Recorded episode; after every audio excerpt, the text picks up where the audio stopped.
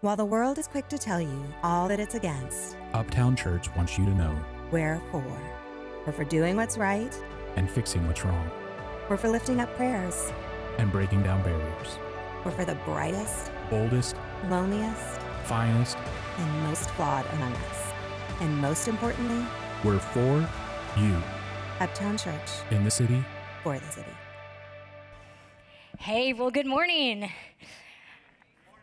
If I have not gotten a chance to meet you yet, my name is Joy Gonzalez, I am the campus pastor here at Uptown Church, and it is so good to see you this morning. We are continuing this series, You in Five Years. And we have been asking this really big question, and maybe this kind of feels like going home to your parents' house over the holiday, and they say, What's your five year plan? What's your 10 year plan? That's not what we're trying to do. We're not trying to corner you. But we are asking this question, eh, eh, particularly at this time of year when so many of us are thinking about New Year's resolutions. Instead of the next 12 months, what could we actually do over the next um, like 60 months? What could we do over the next five years to be the person we truly want to be? Because here's the thing about New Year's resolutions. And how many of you in here like hate New Year's resolutions? Anybody with me? Okay. How many of you love them? Okay, just ignore me for the next five minutes.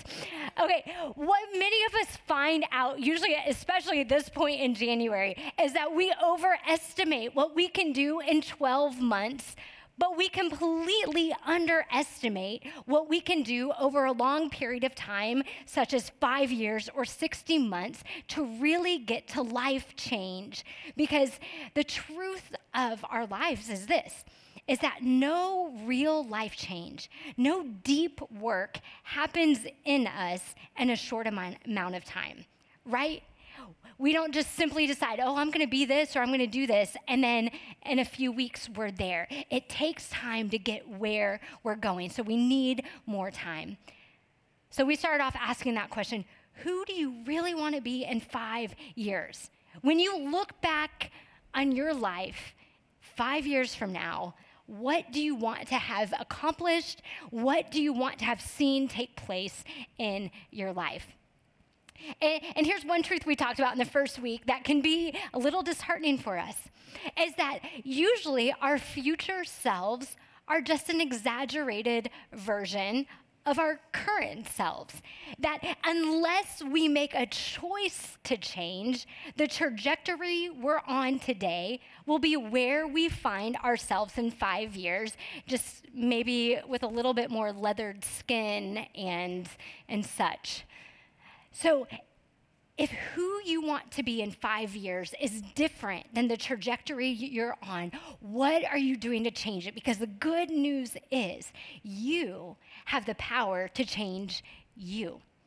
Now, you can't change a lot of other people in your life or any other people in your life, but you can change you. So, who do you want to be?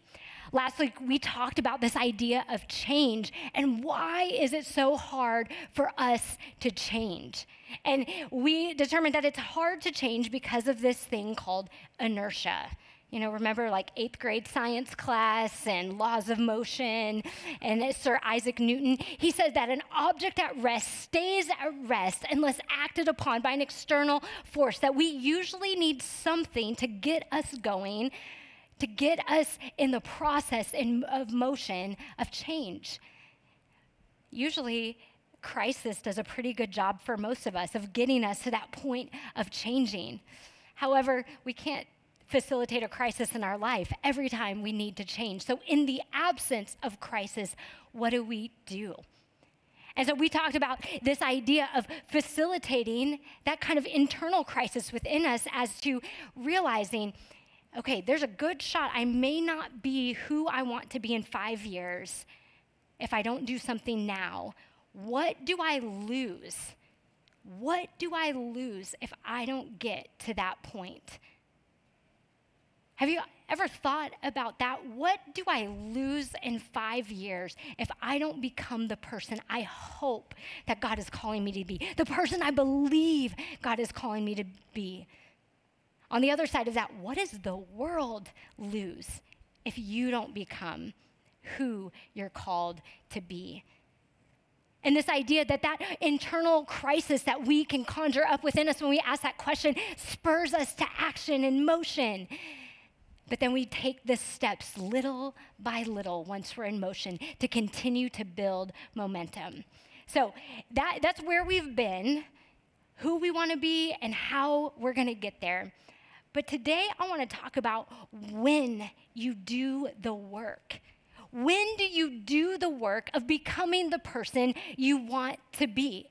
Because how many of us know that there are all sorts of times in our lives that we are ready to add something new, ready to exercise regularly, you know, take up a craft or a hobby.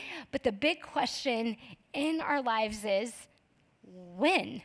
When do I have time for that? Now, is it just me or show of hands, do you feel like you get to the end of your day and you consistently ask yourself, where did the day go? Anybody else? Like, do I have some? Okay, good, I'm not alone. There are more times than not, I sit down at dinner with my family and I'm like, what did I do today? I know I was busy all day long, but where did all that time go? So, how are we going to add more things to our life or really do the work of becoming who we want to be? And, and I want to propose a little shift in the way we understand our days. Now, we all get the same amount of hours in the day. How many hours do we get in the day? 24. Yeah, 24 hours. Nobody gets more, nobody gets less. You know, we say the phrase, I've got to find time, but really, we don't find time. We're all given the same amount. We spend it, we just invest it differently. So, what if we changed the way we framed those 24 hours to maximize the time we do have and invest it or spend it more wisely? Now, this might be a shift for some of y'all. How many of you are morning people? Okay, you're those crazy people I don't want to be friends with.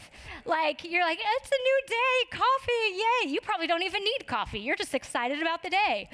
Okay, how many are more like me? You're like a night person. It's like 10 p.m. and you're like, I got to get up early, but you're wide awake thinking about everything and nothing all at the same time. Yeah. Well, I think your evenings and your mornings, but particularly because I'm an evening person, have the power to change your life. And we see this in scripture. So I'm going to, this is not just my idea, I'm going to back it up. In Genesis, we read, and this is at the very beginning of creation, when time is being created, this is what we read. In the beginning, God created the heavens and the earth, and God said, Let there be light. And there was light. And God saw that the light was good, and he separated the light from the darkness. God called the light day, and the darkness he called night. And there was evening, and there was morning the first day.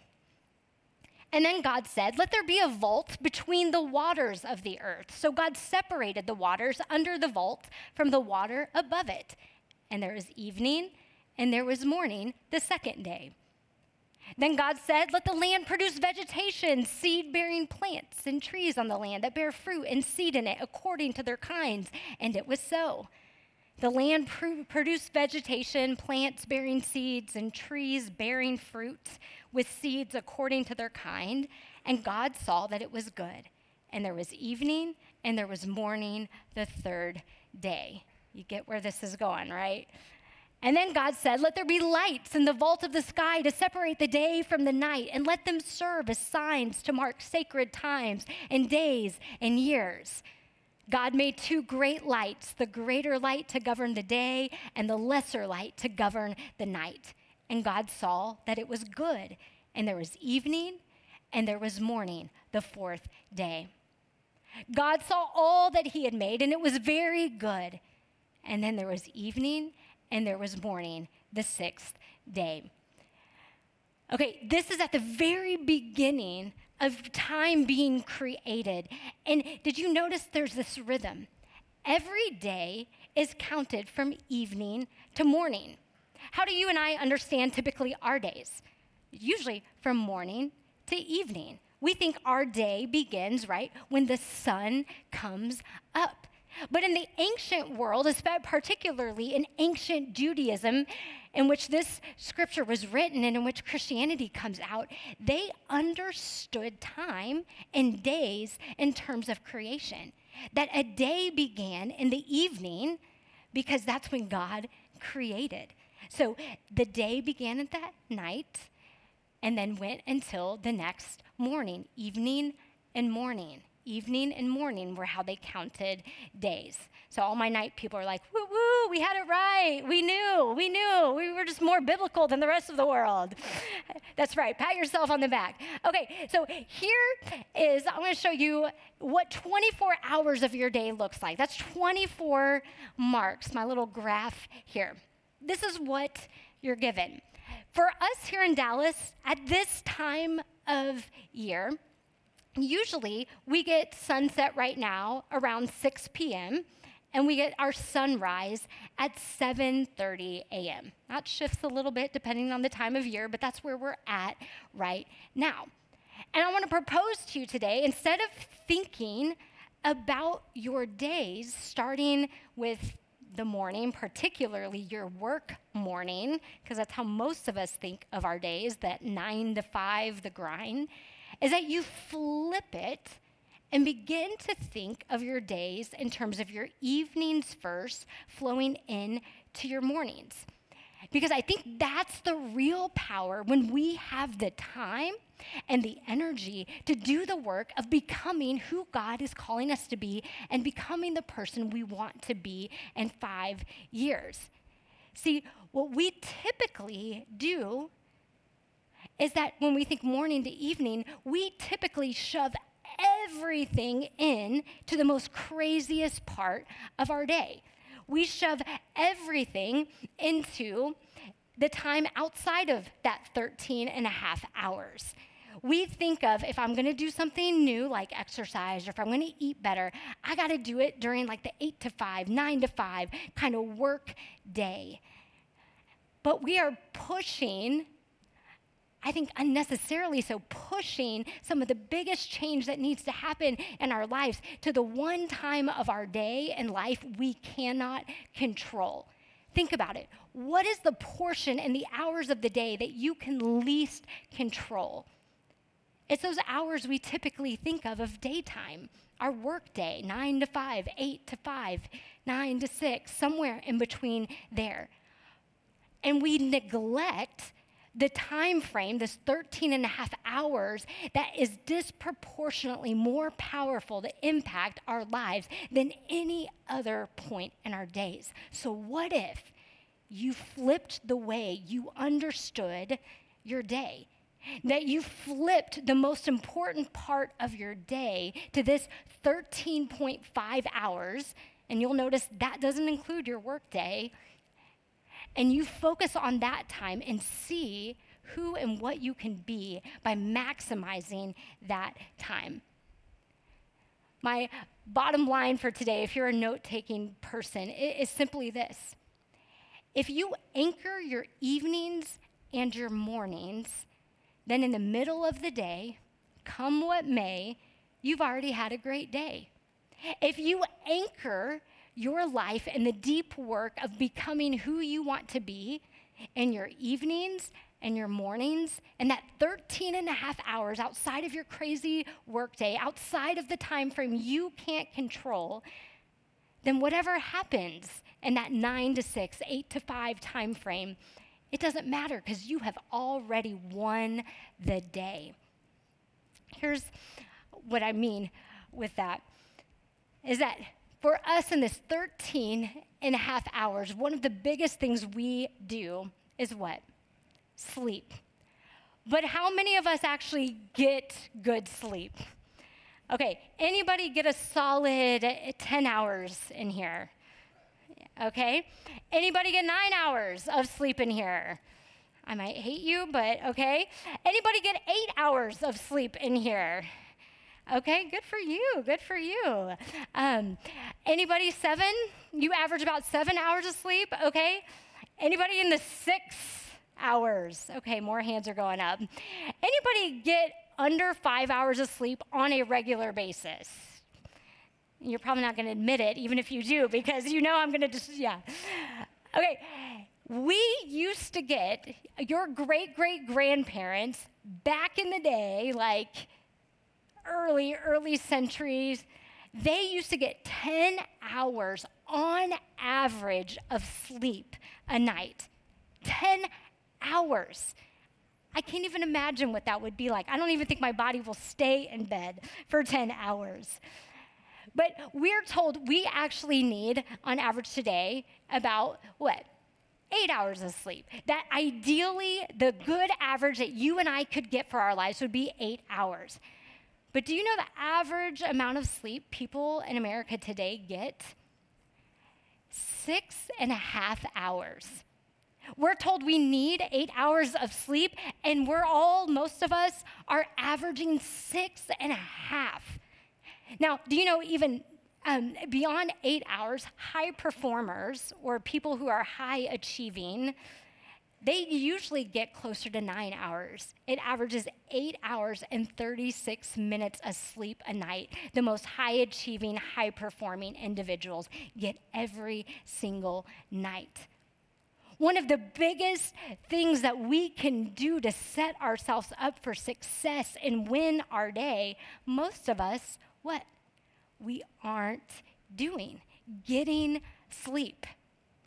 That's, that's point one of this message. I'll tell you, there's only two points, and that's, this is a major one. Point one get sleep.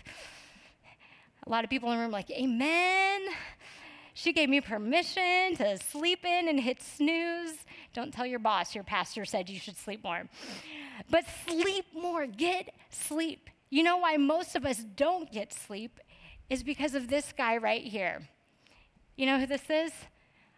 Thomas Edison. Doesn't he look so sinister and like sassy in that picture? He just looks like the type of guy that's ruining your sleep. Before Thomas Edison and the creation of the incandescent light bulb, our great great grandparents were getting tons of sleep, that 10 hours a night, because their bodies, their circadian rhythm followed the light. But with the invention of the light bulb, we were able to create unnatural light, keeping us up and then from there, it has spiraled. We all have these that we look at. We all have TVs and computer screens with the blue light that now um, keeps us awake and knocks off the production of melatonin in our body. So we are not getting the sleep that we need because we have so many things to keep us awake unnaturally now. Our bodies don't follow the rhythm of light anymore. But here's what happens when we don't sleep. Did you know studies have shown that when we don't sleep, when we're not getting that average eight hours of sleep, we're more irritable, we tend to be depressed, we don't eat well, most of us don't exercise when we're not sleeping well, and we don't perform. Most of us, this big one, we don't perform, we don't produce. Most of our life is judged on our production, but when we're not sleeping, we're not producing at the level people are asking us to. There's another study that shows not only does it make us more irritable, we eat worse, all these bad things, but it is like when you when you're not sleeping and particularly if you were to take your whatever your average hours of sleep are and just go ahead and subtract 4 hours of sleep every night it would be like you getting up to go to work after chugging a six pack of beer. It, imp- it impairs your mind and your body function so much so that it is like drinking a six pack of beer before going to work, going to function. Now imagine you have surgery scheduled and you go in. Would you like to see the anesthesiologist chug his six beer and say, okay, let's do this? No the pilot of the flight you're getting on to, to go to that trip or meeting, would you like to know that he chugged six beers before piloting that flight? Your kid's teacher? No.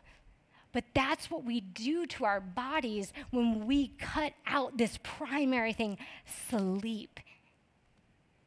So get sleep.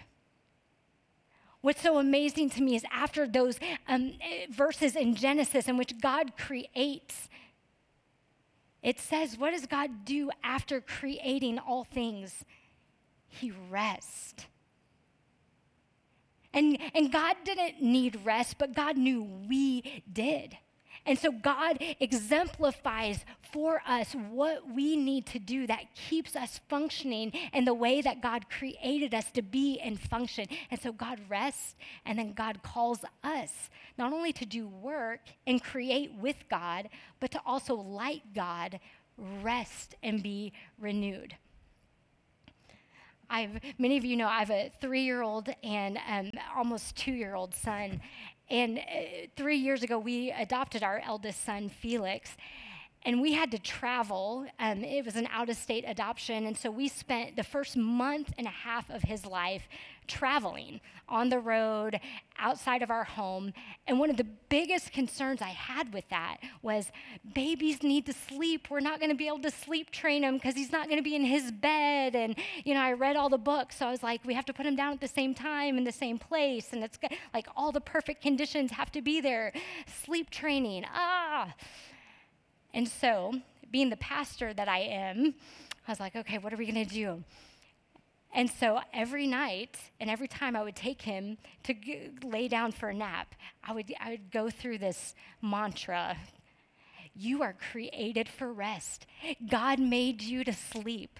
You, your body needs you to sleep. As you sleep, your brain and your body grows and develops. When you rest, you become the person you're supposed to become. And I would just say all of these things, just trying to get this little baby to sleep. Now, I don't know if it worked, but he did sleep through the night at eight weeks. So there you go, claim to fame. And sometimes he still will ask me to this day, Mom, will you tell me why we sleep? I'm like, Sure, yes. Sleep helps us grow. God made you to rest. You're your best when you sleep. And, and so we just say that all the time to remind him he's not a product of what he does, but also a product of what he allows himself to be. And most of that happens in sleep. I would say the second point to how we become the people we want to become is not only getting sleep, not only resting as God's called us to rest, but then when we are awake, going deep. Going deep. We often, what do we do? We go to work from nine to five, eight to five, wh- whatever your work schedule is, and we often reserve our best for somebody else or for another cause. But what if you are uh, what are you, what if you are the answer God needs in the world around you? Not just your work and what you produce when you're there, your job, but just you and who you are. If we're putting all of our best work in just our jobs and our careers, when do we become the sort of people that really impact and change the world? So I propose that you get your eight hours of sleep, but then in these other hours that you have before work, before bed, before you even get to that work time frame of around 8 to 9, is that you spend time going deep spiritually. Get in scripture. Get in prayer, meditate, become. Go deep physically, exercising. We all know we should do it. We are told every time we go to the doctor, we need to do more exercising. This is the time to do that. When are you going to read those books that you might want to read in the next five years to change and grow? This is the time you have to capitalize these evenings and these mornings before your time is taken by other people. And what would it look like for you to go to work after investing in you and who God's calling you to be before doing work?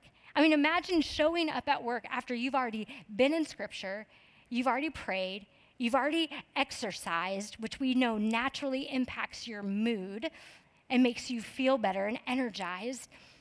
You've already taken care of your goal of reading. You're going into that day feeling like you've already won, and then you end up bringing your better self to work anyway. So go deep in the time that's only yours.